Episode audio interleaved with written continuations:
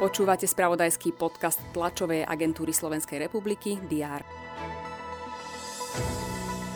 Európska komisia predbežne schválila žiadosť Slovenska o prvú platbu v hodnote takmer 400 miliónov eur z plánu obnovy.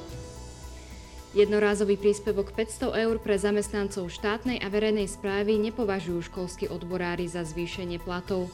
Naďalej trvajú na 10-percentnom zvýšení mzdy pre všetkých zamestnancov školstva.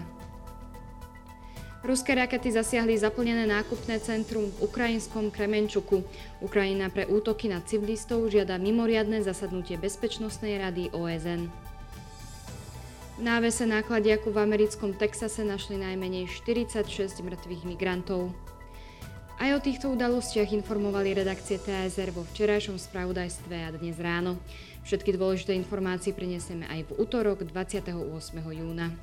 Vítajte pri diári. Poslanci pokračujú v schôdzi Národnej rady. Pokračovať majú v diskusii k návrhu na odvolanie ministra hospodárstva Richarda Sulíka. Hlasovať by mali aj o tom, či vo funkcii zotrvá šéf Enviro rezortu Jan Budaj.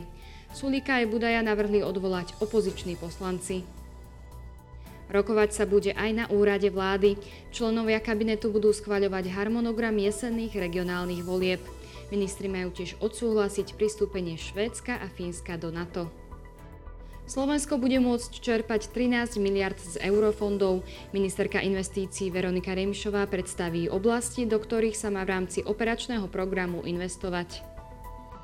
Pozrieme sa aj do sveta kultúry. Štátne divadlo Košice priblíži dramaturgiu a ďalšie aktivity, ktoré plánuje v ďalšej sezóne. Madride sa začína summit lídrov NATO. Generálny tajomník aliancie Jens Stoltenberg vystúpi na verejnom fóre NATO. Španielský premiér Pedro Sánchez oficiálne privíta lídrov a kráľ Filip VI organizuje slávnostnú večeru. Rokovania lídrov sú naplánované až na stredu a štvrtok. Slovensko bude zastupovať prezidentka Zuzana Čaputová.